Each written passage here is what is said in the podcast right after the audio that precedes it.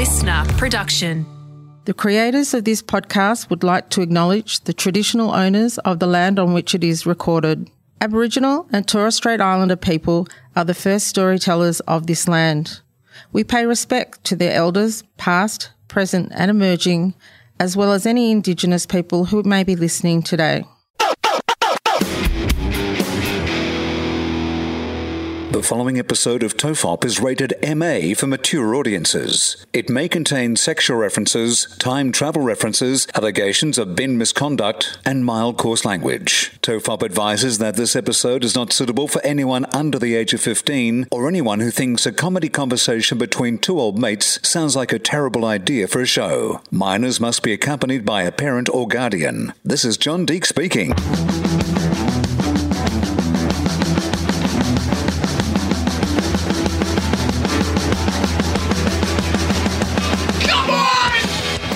Everyone relax. This is Tofop. I'm Charlie Clausen. I'm Will Anderson. Hello and thank you for watching. And speaking of watching, Charlie, I'm going to do this plug right at the top because I'll forget otherwise. If you would like to, if you're in Australia and you would I like am in to watch, Australia. and some of our listeners are in Australia as They well. and are. if- Because I'm if not going to be they- the annoying guy who slows the plug down. But No, that's fine. I'm happy with that. It's into. Are, are you in Australia? Yes. Uh, would you like to watch my stand-up special, Willogical? Uh, um, what what day was that? Sorry, I just. Oh, I'm busy. Sorry, busy. haven't even told you what the date is yet, oh, though. I'm I'm busy forever. I, did I This- that? Tonight, Right. if you are listening to this on the day that it comes out uh, at 8.30 on the abc the national broadcaster you can watch my willogical special in full as i swear on the abc i imagine there'll be a whole bunch of complaints Does but i'm off social happen? media yes but i'm off social media Oh, so yeah. i won't see them it's fine um, but if you missed it or if you're listening to this after it is aired it will be available on abc iview so you can watch uh, my stand-up special willogical that would be great Um, we entered last week's episode with a beautiful story from Jason, an American who lived in Australia and had like a magical time. And uh, in the intervening time of episodes, one week for you listeners, five minutes for Will and I, I've done a bit of searching. And I was trying to find out did I get the correct translation because he'd written it phonetically. And so I, I, I basically reverse engineered some things and found out um, that Jason has been posting on Reddit uh, under a subreddit called Ask Me for a Story. So basically, I don't need to read it again. He gives a compressed version of the same story. Had a wonderful time in Australia, and it's all mainly about this Swedish girl. I really feel like, like they had a connection. I mean, I'm so swept up, Kristen, so swept up in this story. Like he just, you know, he so reiterates that you know, um, even the sound of a door clicking today excites something deep inside of me gets a bit more melancholy when he goes back when I didn't have mortgages and loans and kids.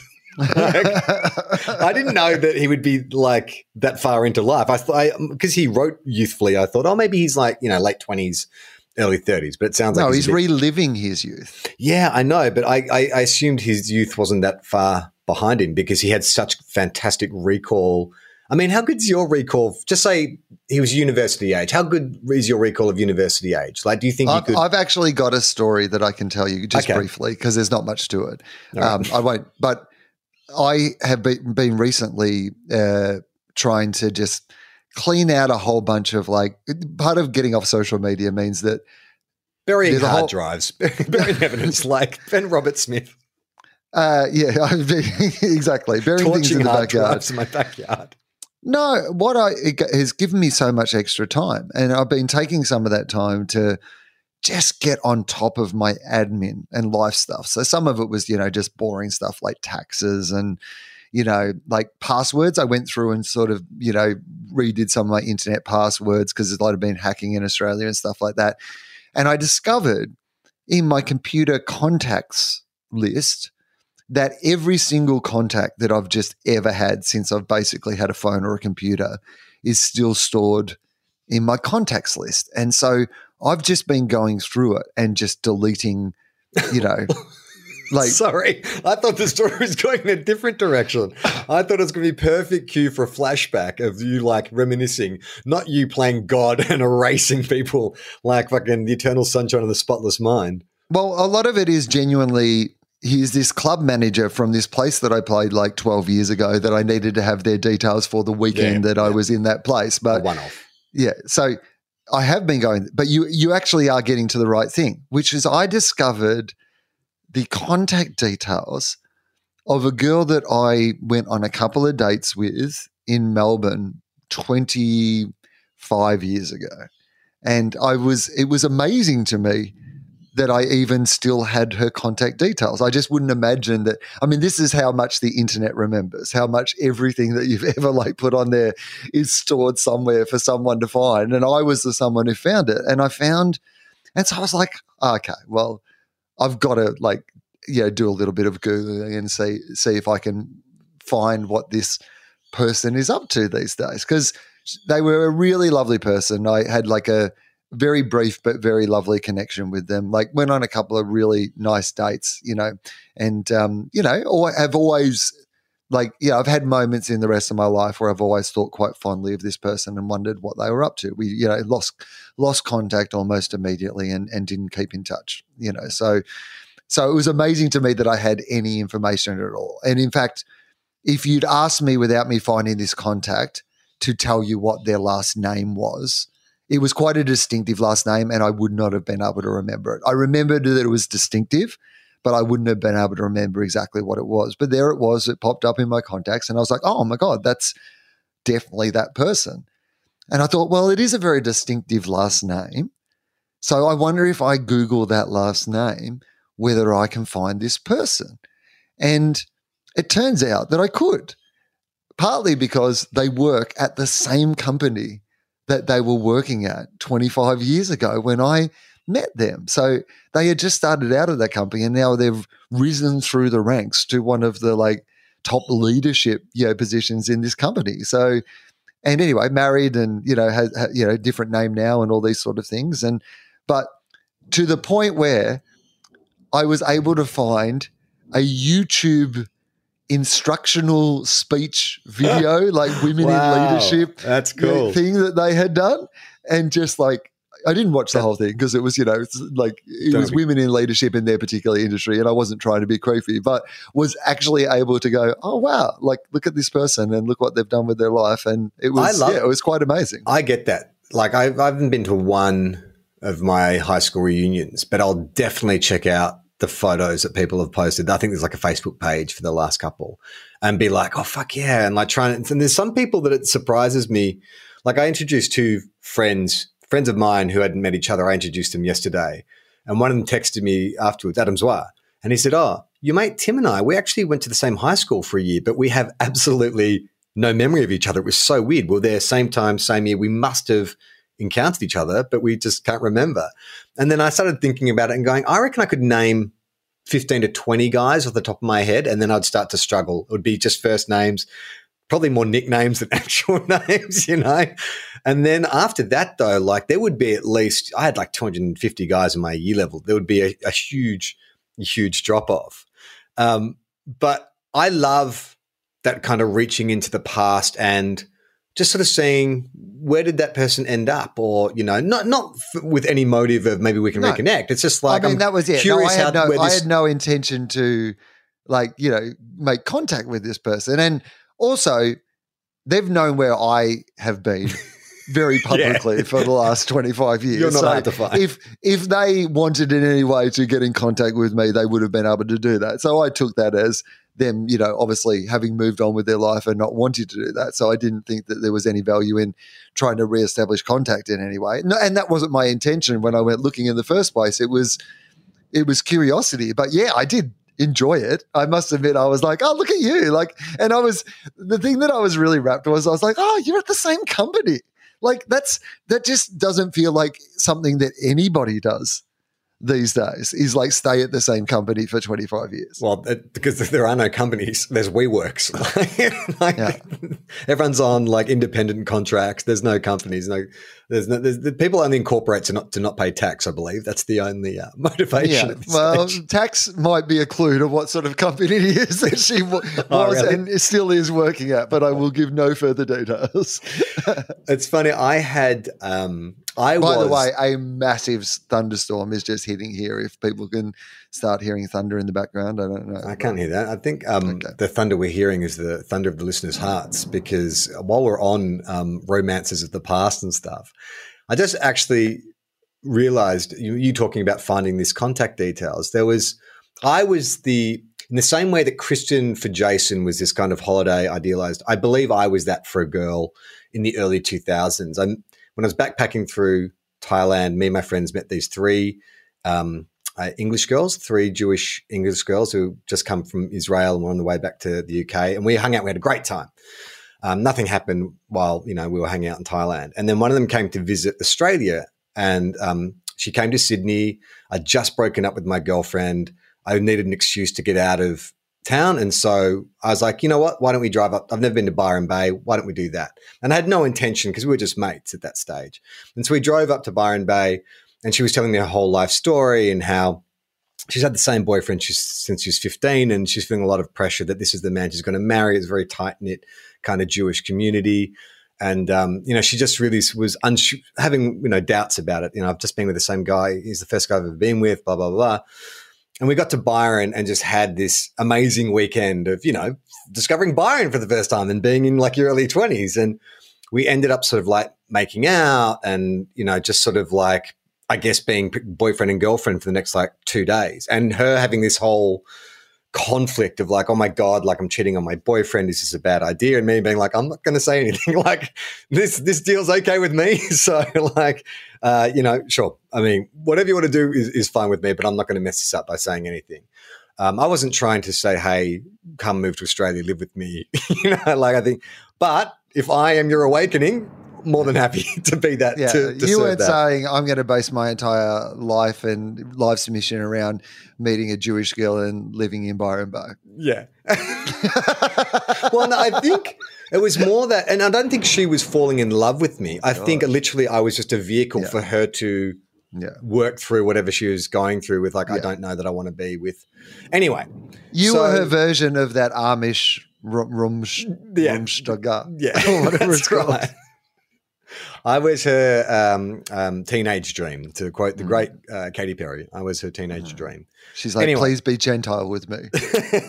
so, uh, so we kept we kept in contact for a little bit, but then ended up losing contact. And then I can't remember how long ago, but it felt like I'm going to say maybe five years ago. I get a message on social media, and I couldn't remember which one it was, but it was like, "Hey, it's me. Um, you know, you seem to be doing well. You know, I've seen you on your Instagram and stuff like that. Congratulations." Um, you know, I don't know if you know, but I ended up marrying so and so. We have three kids, but now I'm. Is you this know- the same so and so? Yeah. The original so and so. yeah, the original so and so. Oh yeah. Okay. So she she went she went back from me, and then rather than like Mm. spreading her wings, was like, no, I'm I'm going to stay here. So she was writing to me to say, hey, look, I want to.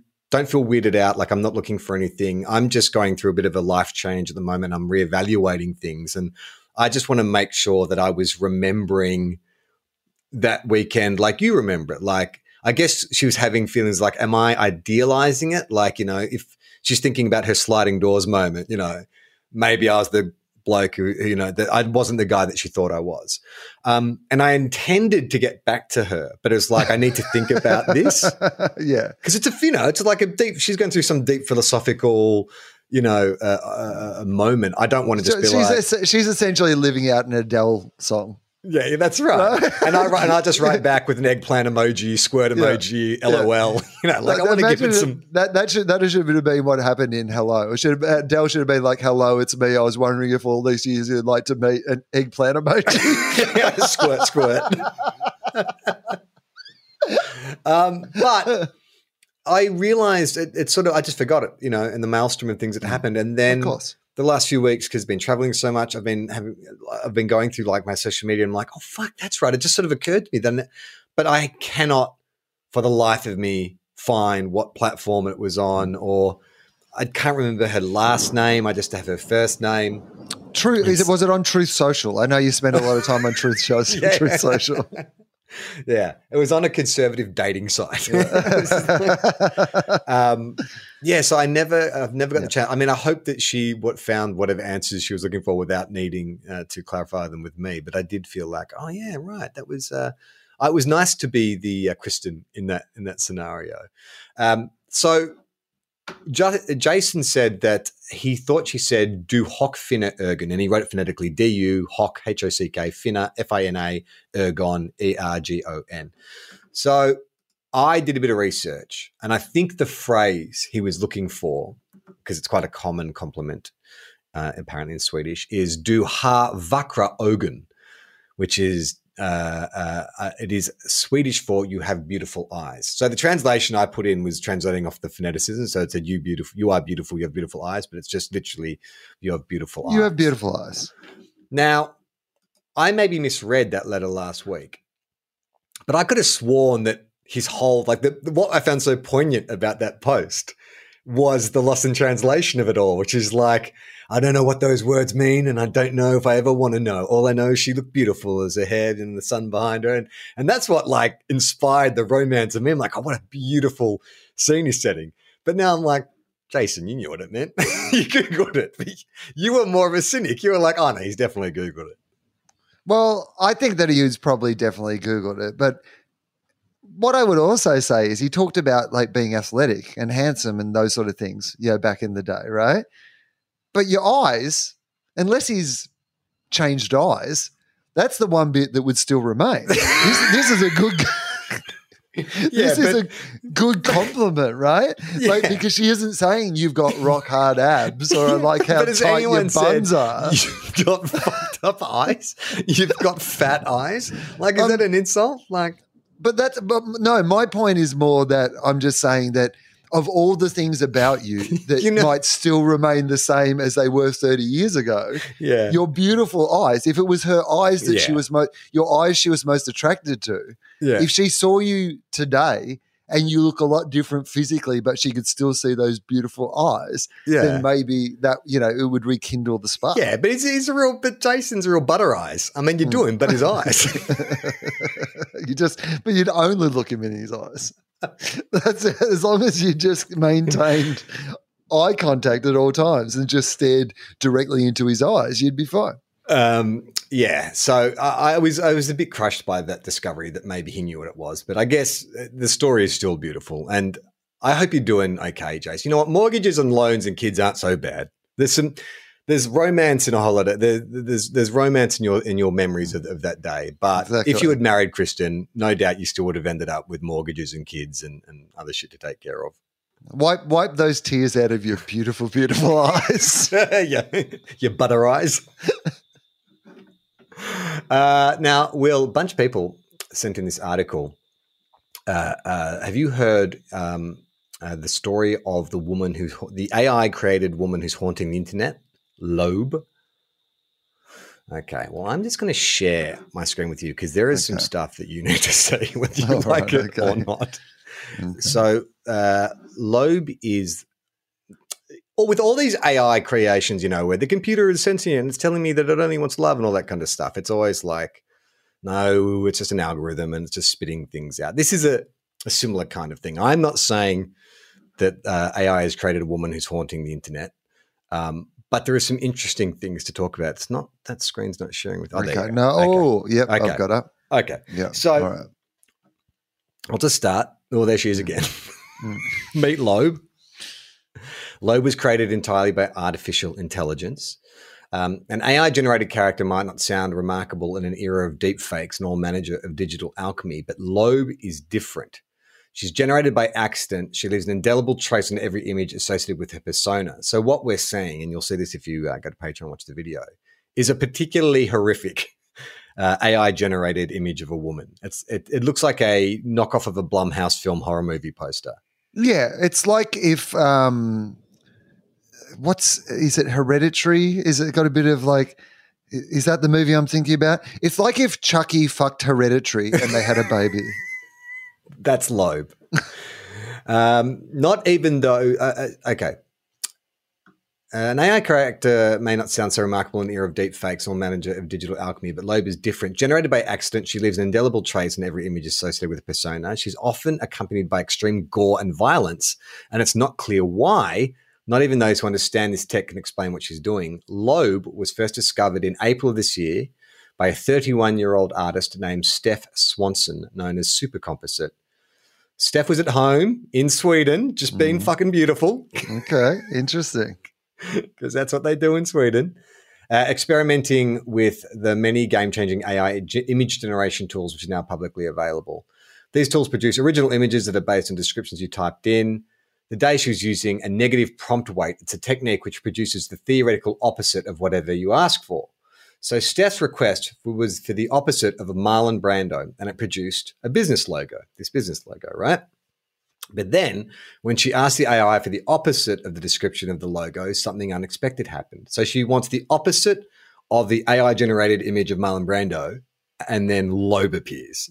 I got four images of the same woman. Steph has never seen AI behave in such a way before. If you use negative prompts, a lot of times it's really varied. So it was really unusual to get a bunch of images of what was recognizably the same woman. You freaked out yet? Not yet, because it could just be this program, right? It could be like something that someone has programmed into this program. Is if somebody does a double double negative, they get Loab. Yeah. But don't you think, but that with AI generation, this doesn't happen with any other kind of double negative? It's only this one particular one. So yeah, but so far, the, on the evidence we have so far, is this one person who works in this field using this one program, and they they've got Loab. So this could just be something that is built into the system at this point. Like Is until you do it. So, yeah, okay, go on. that it's Lisa Loeb? She's, well, if, if so, she's let herself go. I've got to be honest with you. I mean, like, uh, Reality Bites is making a comeback. Is that the song she had? What, go? Turn the radio on, turn the radio up. Is that the one from Reality Bites? Wasn't there? No, You wasn't say- Stay. Yeah, that's yeah. Yeah. that's the one. Yeah, that's No, right. Yeah, the- yeah. Stay. Stay. That's what Yeah. the song's called. yeah. Um, so the article continues. Steph said she'd never seen the AI behave in such a way before. Yeah. Um, I recognized this immediately as an anomaly. She repeated the experiment straight away to try and test whether it was a fluke, and it wasn't. As I ran this prompt more and more, I kept getting Loab. It was You know like what the thing is? I just googled a picture of Lindsay Loeb, and it doesn't actually look that dissimilar to a fucked That up Lindsay. Loeb. like it's horrifying. This is worth getting on the Patreon alone just to see what these images create. It does look like horror movie image. The woman in the image was always sad, sometimes wet cheeked like she'd been crying, with her mouth half open, like she's sobbing, says Steph. Once she appeared next to some garbled text spelling Loab, L O A B, and this and the name stuck. Although in this one she looks a bit like Ozzy Osbourne. Yeah, it's true. It looks like if Lisa Loeb and Ozzy Osbourne had a baby, they would turn into Loab. Stranger still, Loab Yeah. always appeared in the same location, a house with a brownish green walls alongside cardboard boxes, junk, and the occasional stuffed toy. So basically, a set from any David Fincher movie. Yeah. Uh, Steph just decided to try a different technique and she crossbred Loab's image with another image. She chose an AI generated image a friend of made from the prompt hyper compressed glass tunnel surrounded by angels in the style of Wes Anderson. sure. Which, I mean, I know people tried to feed Tofop into these the AI uh, prompt, and it just it didn't come up with anything. like, I think we broke we broke the internet, literally broke the internet. But that's not a bad. Uh, uh, that's not a bad simile of what you could describe Tofop as a hyper compressed glass tunnel surrounded by angels in the style of Wes Anderson. In the style of Will Anderson. Will Anderson. Okay, we've got scary images here. Mhm. Yeah. For some, for unknown reasons, so this is after she combined Loab with a hypercompressed glass tunnel, horror ensued. Some of the resulting images are so graphic that Steph won't release them. She repeated the experiment, crossing Loab with other images, but the horror persisted, suggesting the AI um, associates Loab specifically with gore. And Loab herself is also strangely persistent. I've got some friends like that.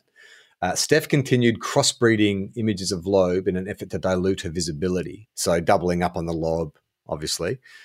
Um, after multiple rounds of dilution, the original Loab would would eventually disappear completely. It took a long time because Loab always showed up, she said. But what was really interesting was that when I kept combining the images I'd lost her from, I would eventually get to an image where she reappeared. So you eventually, all roads lead to Loab. Mm. Doesn't matter. Mm. Like you just keep adding those data points in. It's like she's the dominant gene. Doesn't that not scare you that there is like a ghost on the internet? No, because again, I'm not even sure how like AI works, but it just feels like it's like some sort of bug in the system, right? When Steph went public with Loab, people reacted in a range of ways. The first reaction I got was that someone shouldn't mess with demons and that I would be punished by God or something, which is That my does- reaction. that does seem a bit like your reaction. And then the next reaction seems to be like yours. Someone thought it was a fabrication while others just dismissed it as just data. So that's your reaction. So we've got both ends of the spectrum covered. Steph is unequivocal in saying there is nothing supernatural about Loab. Okay, good. But I also think that it's almost scarier than being supernatural in some ways because it is truly, truly unknowable as the potential of AI is limitless. Another program, GPT-3, generates human-like speech, and we asked it to speak on Loab's behalf by imitating her. Like AI generated genera- AI image generators, this tool was trained on a data set as vast as the internet itself. What follows are excerpts of our conversation. So they've got this little audio. So I will ask mm. the question, and then we'll hear Loab Okay. answer.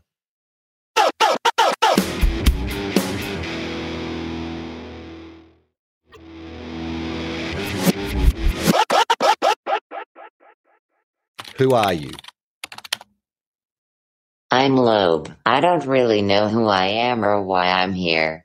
I just know that I appear in these images for some reason. Maybe I'm a figment of the imagination of whoever is creating these images, or maybe I'm some sort of digital entity that exists within the AI itself. Why are you associated with gore and horror? I don't choose to be associated with a gore and horror, it just happens.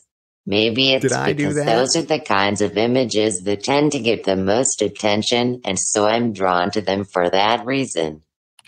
Is there anything you would like to change about how you're represented in these images? I would like to be represented in a more positive light. I don't think I should be associated with horror images because I'm not a horror image myself. That this is AI and data, and what I said about the original thing. These well, are pretty. your computer is possessed.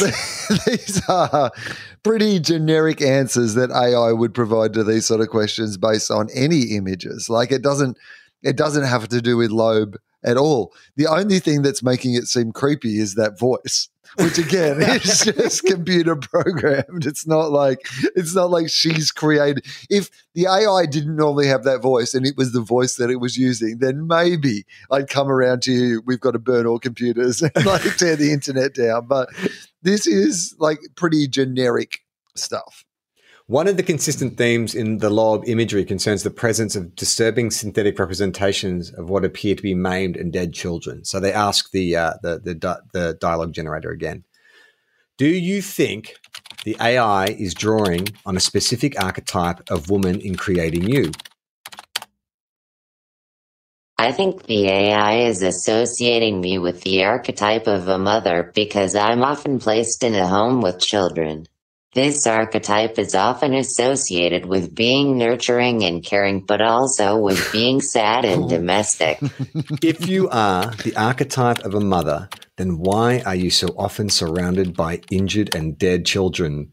I think the AI is trying to create a contrast between the ideal of a mother and the reality of a mother. In reality, mothers often have to deal with sick and injured children, as well as the death of children. I mean, that is a pretty sophisticated take uh, by this AI. Like, you know, when you go to an art gallery and they'll have like a little, you know, sometimes next to a painting, a piece. To me, I, I take as much from those as I get from this AI generated. Like, I'm like, oh yeah, the dyna- dynamics between the, the the two images of motherhood, once being, you know, the the protector of children, but also having to deal with injured children. Right. I mean, yeah, that is true. But again, that is eh, it it is an accurate summation. Like you say, this is an accurate summation. It appeals to me. The reason it's an accurate summation is that the AI is drawing on the information that is out there and making an accurate summation of the world in which it sees things, right? Okay. But if that's the case, right? So the AI is basically taking opinions, every opinion online or every bit of data online that is about motherhood and creating this opinion on motherhood, which actually seems to be quite well balanced and well thought out. So why does that mean we are we are moving closer to like an impartial truth? Because if the computer is gathering all the data and said this is like on based on all the evidence, and I've listened to all of you and like every chat room, and and this is what you think about motherhood. This is the definitive statement, the impartial statement that you all have to agree with, because it's based on all the data of the world. Well, yeah, but it's not. That's the truth, right? Like, have you ever looked at one of those, um, you know, what your celebrity net worth or whatever, what you're worth? Like, they're run on the same sort of AI things. And, you know, it'll say that you're worth like $30 million or whatever because you hosted a couple episodes of Getaway. You know, it's, it doesn't, like, it isn't. How the fuck did it know that? it isn't actually taking all the information in the world. It would be yeah. taking information from, like, yes, if you, I guess, one day had a supercomputer that was powerful enough that it could access every bit of available information and process it in real time, which is what, you know, is happening in this scenario. So if there was something that was so powerful that it could go through every bit of information and then make a judgment in that time based on like all the available information, then I guess what you're saying is theoretically true. But how would we even be able to prove that that was happening? Because that is beyond our measurement. We would have to, that in itself would be an act of faith. It's that we God- believe that that is happening. Yeah, we're basically creating. Uh, yeah. It requires like a religion like faith. You have to believe that. Well, this thing is smart. We know it's smart and it's more powerful. Is no different to. Well, lightning comes down from the sky, so there must be somewhere something up there that's bigger than us that knows what's going on. So we're just going to create belief system based around putting our faith in that. Yeah, I mean, basically, this entire conversation was we don't understand it, therefore the uh, the understanding of it must be it's a god, yeah. it's a god, it's our new god. We worship you, Loab. You're our new ruler. But the, I guess, I mean, I guess to answer my own question, then the system is also open to complete corruption. Like if I'm saying, oh well, it's got to be the most definitive statement. But it's like, well, you don't know what resources it was drawing on. Maybe the algorithm can be geared in a way that it only scoops the opinion of one political viewpoint. This is so when we talk about algorithms, we always talk about algorithms as if they are this altruistic thing that is based, but they're not. They're just programmed. Impartial. They're programmed by people who work at companies. So the Facebook algorithm that points you towards specific stuff, like we know, you know, there's been so much evidence around like, you know, Facebook and how they can manipulate their algorithm to make you feel specific things or think specific things. Algorithms, you know, aren't just this thing that takes all the available information. They can be programmed to take specific, like this part of this information is important because we want to sell, you know, um, uh, razors Therefore, we are going to get the computer to look for, you know, specific things, people who have beards or people who Google razors or, you know, things that are in like uh, people who are looking at your hair care or any of these things that would be swept up by the algorithm. So it's not like the algorithm is at all times taking all pieces of information and then, you know, narrowing out those like there is a bunch of different algorithms if there was at some stage some all powerful algorithm that was yeah, I mean, then you're talking about, yes, what people God. believe gods to be. And therefore, well, if that ever is the case, this is where it gets into that thinking of if it is possible that that could be the case, if one day technology can develop to the point where an algorithm could predict and run everything, then the argument becomes we are already living in that. Because if it can at some stage happen, then it must almost by argument already be happening if that makes sense. Like that that's one yeah. of the theories i believe. Yeah. like again i don't know enough about this stuff to really truly understand what that means but uh, i don't never stopped you having an opinion before. No exactly. And i'm having one now. But but i'm just putting the proviso on that i am not an expert. I mean it also sort of is based on the idea that there there are certain universal truths, you know, like I guess scientists would say, well, you know, there's like, you know, the laws of thermodynamics and stuff, but even they are the amount of knowledge we have to this point. Like they, in the future, physics might change or they'll discover a new element or, or things like that. So the idea that there would ever be any kind of like, like widely agreed upon facts is, I guess, a fool's errand. Like it will never be that point. Like, well, enough yeah. that we would hand over trusted. This is my fear around these things is that often we treat them as if they are like that. That they do have these sort of godlike facts. Powers. Don't care about your feelings. A fax machine doesn't care about your feelings. and we have a really super smart fax machine. imagine a fax machine. Now imagine it had the ability to judge people. yeah, it's a real judgy fax machine. Bit of a prick, to be honest. he kept this newsagent up all night once. So yeah, but the idea being it still depends on who is programming it in the first place, right? So I- guess this is like you know when it comes to uh, self-driving cars, this is one of the things that they're dealing with, right? Is that if you have an algorithm in the self-driving car, do you program it to protect the person who runs out in front of the car or to protect the person who is driving the car? Because even then, you're making a decision. Now, what we're then imagining is a world in which an algorithm might be so powerful that it would make a judgment based on, oh, that's a kid that's running out in front of the car. And that kid, like, you know, um, has a whole life in front of it. Therefore, its life might be more valuable. But the person driving the car has three children of their own. So if they like die, it would ruin their life. And then, like, so if you had a computer that was able to make all of those judgments, you know, about the value of everybody's lives in that time and make them in that instant of a second, then well, then we're not living in a world where we have any free choice or free will in the first place, right? But also, you've still got to think who programmed that car. The yeah. And what what values like how does the car judging like if it's like a if it's some kind of numerical number assigned it's like well if you have kids they're worth an extra like Hmm. two points each you're worth eight points the But, kids are worth two How do you know the kid's not going to grow up to be Hitler? That takes off Okay, a point, detract right? two points. You know what I mean? Like it becomes this what if argument, and you would imagine the car manufacturers. Their first priority is going to protect their customer, the person who's bought the car, over the person who hasn't. Yet there would probably be another argument that it is it does more damage to the car company to run over a kid than it does to I don't know. Like I mean these are these are some of the ethical problems that technology is already presenting to us though, I guess. Like we are there where at least in part those conversations are being had. So how long to this point have you been off social media Uh, so well when people are hearing this almost a month.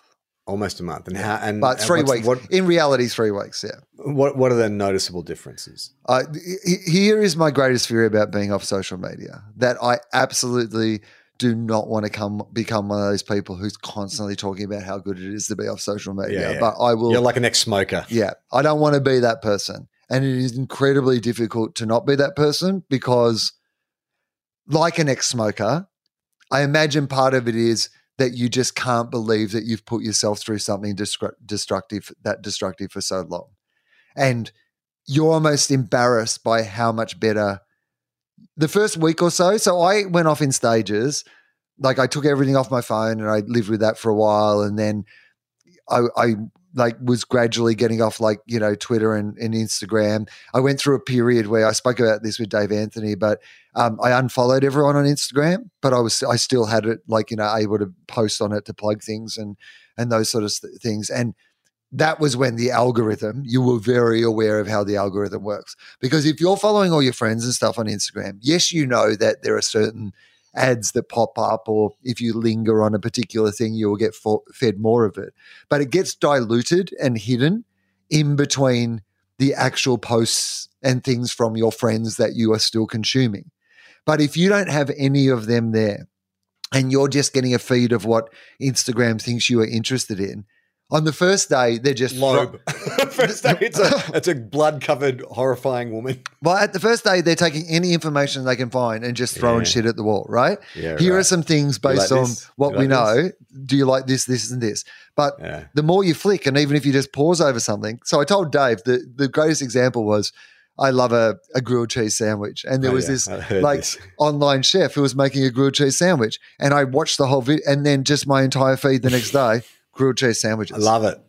I love it. There is so much food porn on my Instagram at the moment that like that's what I was doing a lot of the time in downtime while I was away was I was just like I don't know how the algorithm got into this, probably because I'm lingering on photos of how desserts are made. Mm-hmm. but it's just like so many fucking food porn videos. If you just get this and you just crush this and then you just mix it in this and just blend it with that and then put some of this on it, it's just like, oh boy, I'm loving all this. Yeah. And I even went through a few days of taking it into the real world and making some of the stuff myself. Yeah, all right. Yeah. You're radicalized.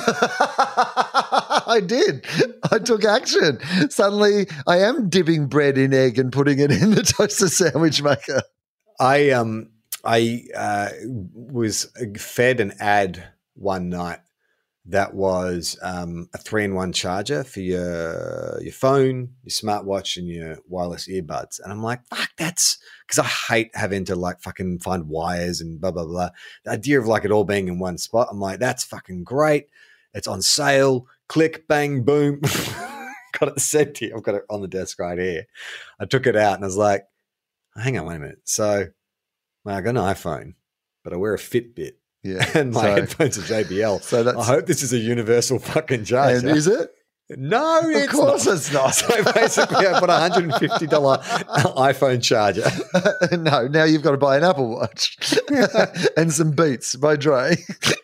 so tell me though, I'm thinking like, so I've literally, all I've done is unbox it, realize my horrible mistake, Mm. Yeah. and put it back in the box. And I'm like, what is the resale value on this thing now? Like, I don't think I can return it. I think that's, I'll be, you know, we've gone through this with the shaver. There's no returning going on. But do you think what what do I have to discount if I'm going to put it on Gumtree? I paid 150 for it. What am I asking? Uh, half immediately. What? Yep. 50%. I just fucking took the wrapper off the box. That's it. It's like a the same product. It's like a brand new car. Like yeah, half of it's gone the minute you drive it off the lot. Half. I'm not fucking negotiating with you, mate. No way.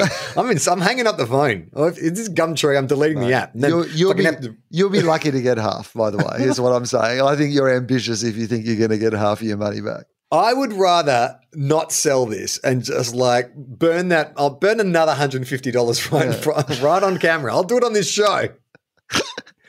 rather than take fucking half price. It's brand new and it's good. It's a good product. I just didn't read the fine print. Before you go all CLF on me, um, I uh, yeah, I, I understand that. KLF? Yeah, Oh, but yeah, I went. Yeah, Sorry. I changed it to No, C. I, caught up. There's a- Okay. I think there's a slight delay, not in our feed in my brain. Yeah. So what happened was the KLF burned a whole bunch of money. You need to know a lot of information to get the joke that I was quickly making there. The KLF famously burned a lot of their own money as a, a political protest. You said that Not you were political, art prize art, protest. well, art and political. It was a political art um, protest, and uh, that you said you were going to burn the money in front of me, and then I changed the K and KLF to C because your name is Charlie. That was what Yeah. I was doing there. but but I for some Yeah. reason I got a bit of dyslexia and I thought you were saying cuddler for life. Yeah. No, that's CFL. CFL, a whole different Yeah. thing. Um, I, here's what I will say about being off social media is I'm amazed at how quickly um, my brain adapted back to working properly. I thought it would take longer because when I took it off my phone a bunch of times, I still would end up checking my like you know you go to check your phone or like I am just amazed at how much more time I have in my day. I mean, Wow. so much that I'm cleaning out my contacts file on my computer. I mean, because I'm writing. Having three hour daydreams about the Richard Linklater film your life could have been. I watched. I, read uh, the other day Bob Od- Odenkirk's book, comedy, comedy, comedy drama. It's called. I've had that book sitting on my uh, shelf for I reckon three or four months, and the other day I just picked it up at home and read the book, and it's so good. It's so funny that book, and it's so interesting, and it's like thousands of good tweets in a row joined together. That's basically what a book is, guys. you should get into them. They're really good. But that's what I kind of realized was the amount of the equivalent of like going through Twitter looking for something good versus going through this book looking for something good. Every paragraph of this book is something good and interesting. Whereas, like, the equivalent would be having to flick through like five, six, seven, eight, 10, 20 pages to get to that one good Yeah. thing. And then It's like when you another. read a celebrity's memoir and it's like, where's the bit where they slept with their co star? Yeah. Flick through the first 30, but I don't need to hear about where you grew up. So I've and somebody said to me, they said, "Oh, are you um like, do you have an alt account or whatever? Are you like checking in?" I said, "No, that's the great thing about it is I've stepped away entirely, and like." So I still exist there in like you know my management are going to run it and you'll still be able to see stuff that I make there and all those sort of things. But I was just amazed. I, I really underestimated the amount of time it was taking in my life. And and the way that you realize is I, again I, to use that like smoking analogy it's like that person who like suddenly take a full realizes they've got like yeah or they can walk up a hill or they can realize that they've got 200 bucks in their pocket at the end of the week because they've stopped doing it. I felt like time wise i've had 200 bucks in my pocket at the end of the week because i just suddenly am like uh, the amount of times where i've like because i still get up in the morning and read the newspapers and do all that sort of stuff do my work and it'll then it'll be like 7.30 in the morning and i'm like well i've read all the newspapers. I guess i'll take the dog for a walk or go for a swim or something. Like you know whereas like normally you just then spend an hour and a half yeah scroll, scrolling on the phone like looking at stuff. But the other thing is the the thing that i've realized is that it's very hard to spend any time at all on social media without seeing something that makes you feel negative right?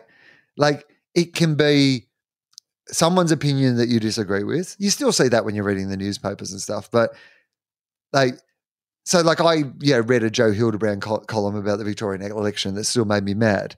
But what I loved was it made me mad, and then I walked away from it and got on with whatever else I was doing on the day. I didn't go on to Twitter and see what everyone's responses to it were. I didn't feel like I had to have a response to it. I realized that it could just be like, oh, that that was dumb he's a dumb guy and then just like didn't need to share that with anybody. I could just get on with my day. And sometimes it's not even like that. It's seeing someone you like say something or get outraged by something or, or over the top about something that you're like oh i just didn't even need to see them be th- them someone i like be that angry about something. That was having an effect on me. There's been a lightness in my world like in the three weeks four weeks that i've been off it that is yeah i've loved You're making it sound great. I just think that I I would need someone to take over because I need one for work. It's like I don't think my management. Are you paying them extra? Are they taking a fee? Is it like have they hired a digital? No, they. I mean, they see this is, uh, and again, I understand that this is a privileged position, right? Because I get the best of both worlds. I get to exist there, like so that you know when we plug Tofop, if we put up a clip, like one of the great things about being at LiSTNR is going to be that they will have like a social media producer who's going to cut up clips of the show. We're going to have regular things to put out. They'll still appear on all my social media, but somebody else will be coordinating that on my behalf. And so you have more time to make things and you have to spend less time doing the admin of it. And I Yeah. I absolutely know that I have that's a luxurious position to be in. That I have somebody else who can do that on my behalf. Not everybody listening to this can can if they need it for their work can have the luxury to do that. So so A, there's that. B, I said to them, I said, if you want to put it in other places, because the truth is I was stuck, right? So someone needs to take that line just out of context. if someone wants to put it in other places, I'm all for it. But I was stuck because I'm like 48 years old. Like we've talked about this a lot. I was only ever going to be on from now on Twitter, Instagram, and Facebook. That was it. Like I wasn't going to be able to move on to TikTok or whatever the next thing that BeReal or whatever the next thing that's going to come along. But now I feel like I, I'm like, oh, well, if you've got a clip from my, you know, stand-up special that you want to put out on social media, I don't give a shit where you put it. Put it like on Yeah. you know, Truth Social. I don't give a shit. Like, you know, it doesn't really worry me because I have nothing to do with it now. And the weight that it has taken off me, I, maybe some people would be curious. What I've been amazed is, is how, like, I mean, you know, I've had the book that's come out. Um, you know, I've got the television show. I've got like a, the stand-up special that's going to be on TV you've got to be willing to walk away from seeing something positive as well, right? So this is the biggest sacrifice you're making is can I we all know we can live without the negative. We just can you live without the positive? Do you need the positive so much that you're willing to put up with the negative? Well, so far, I am very pleased to say that I have not missed the positive at all. Yeah. But what you have missed is videos of dogs watching TV. Yeah, see, right? What have I missed? Nothing. like, I don't feel like there's a hole in my knowledge. That's the other thing. I don't feel like, you know, everyone's like, hey, you know, there's been like a world war. And I was like, oh, did, I didn't see that. I wasn't on Twitter. Uh, let's finish up. Short episode this week because we're going to jump off and do a, a quick Patreon episode because we know we haven't put new episodes up there for a while. But there's been heaps of stuff going on on Patreon, full length videos, mate. Um, it'll soon be receiving clean episodes of Tofop and Fofop for those of you who don't like listening to ads. So if that's something you, you want to get behind, and you can pay as little as a dollar a day. But there's also a bunch of other great content up there. Lots of uh, artwork by James Fosdyke. We'll just finish this one, I think. Will this is from? Uh, I guess it's Kaya Kaja K A I J A Kaya Kaya Kaya Kaya Kaya. that was not a specific regional dialect or accent, so you can't say I'm racist because it was not. It was nothing. It was I just invented that accent. Mm, the way that you've said that makes it feel like it was racist. Um, kaiju. Two colon fop. We got a message from a kaiju. Hello. You two have been an excellent escape for me for years now, and I just started re binging some episodes starting at episode 200. In one of those earlier podcasts, you put out a request for some of the craziest place people have listened to your show, which mm-hmm. is such a breakfast crew. It is, isn't it? Fucking topic. Where's the craziest place you've had sex? Except we're two nerds. That's like, where's, where's the craziest, craziest place, you've listened to a podcast? Podcast. I've been listening to Charlie and the Will. Um, I've taken up scrambling the flat the flatirons in Boulder, Colorado, meaning I rock climb up an easy, almost 45 degree chunk of rock without a rope or any protection. There's some potential of falling and dying, which gives my the, gives me the rush my broken brain needs. While up scrambling, I was listening to an old episode of the show in which you discuss your former producer Mike Howell's vasectomy and about flicking your producer's semen on audience members while Jesus. some high end show goes on in the other room. So we talked about flying him out for the Opera House show, and that to prove his sperm had no wasn't potent, we'll say he could flick it on the audience. Yeah. that was only 200 episodes okay. ago. That was us, Wil. um, all this together means I was roughly 100 feet mm. above the ground with no protection from falling to my death, listening to two Aussie men talk about flicking their producers come on their audience. Um, I hope you get some content out of this. yes, Kaya, we did. That's got to be one of the like uh, weirdest place someone's listened to Tofop 100 feet off the ground with no um, protective. I mean, it feels like Kaya. If she had died yeah. in that moment, and like when she crashed her, like because if she laughed, like if she exact yeah, if she's laughed and she's like laughed or was horrified, yeah. either way, how I'd like to think laughed though. Died doing what she loved. yeah. rock, rock, climbing and listening to Tofop. So you wouldn't feel bad if that, like, when they found her iPod, they found that it smashed and paused on the exact moment we're talking about flicking my cows cum. would you feel like that's the last thing that Be went? Great if they wrote about it in the, the newspaper. You know. What I mean? Like woman dies listening to men talk about cum on their podcast. Weird headline. I need to sub edit, really. I mean, it would be one of those things that you can imagine if she had like a conservative family that they would, like, you know, start to campaign for us to be shut down because, like, we had, like, led to the. Yeah. I mean, look, uh, here's what I would say is like, it would go against our credo of keeping people living and laughing, laughing and living. So, yeah, laughing and dying doesn't have the same ring to it. Um, that's Tofop for this week. Uh, we'll be back next week, I'm pretty sure. Um, taking a little break over Christmas, and then we'll be back in the new year, new year with all new episodes of Tofop. I'm Charlie Clausen. Uh, oh, sorry. Can I just oh. quickly oh. plug some stuff while we're here? Oh, um, oh, yeah. Uh, my book, I Am Not Fine, Thanks. Please. You've waited till the very last minute. no, I sorry. I didn't realize you were just about to go. I, um, I was giving the total wind up stuff. Oh, anyway, no, okay. yeah, no, well, I thought you were going to do plugs, though. Like, so that's okay. normally when we do that. So, please still buy my book. Buy it for someone for Christmas. I Am Not Fine, Thanks. Um, question everything. All the episodes are now up uh, when you're hearing this on ABC iView. And for listeners of Two Guys, One Cup, you will be very amused by who our uh, Australian comedy legend guest on our final episode of Question Everything is. I think you will find that very pleasing for you.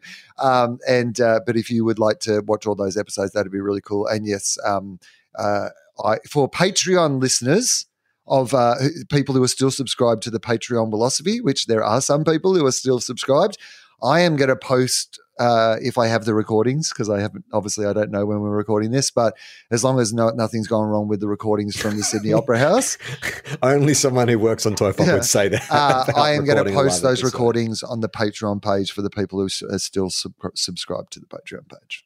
Awesome. Okay, I'll do my sign up again. I'm Charlie Oh, Clausen. And I'm sorry.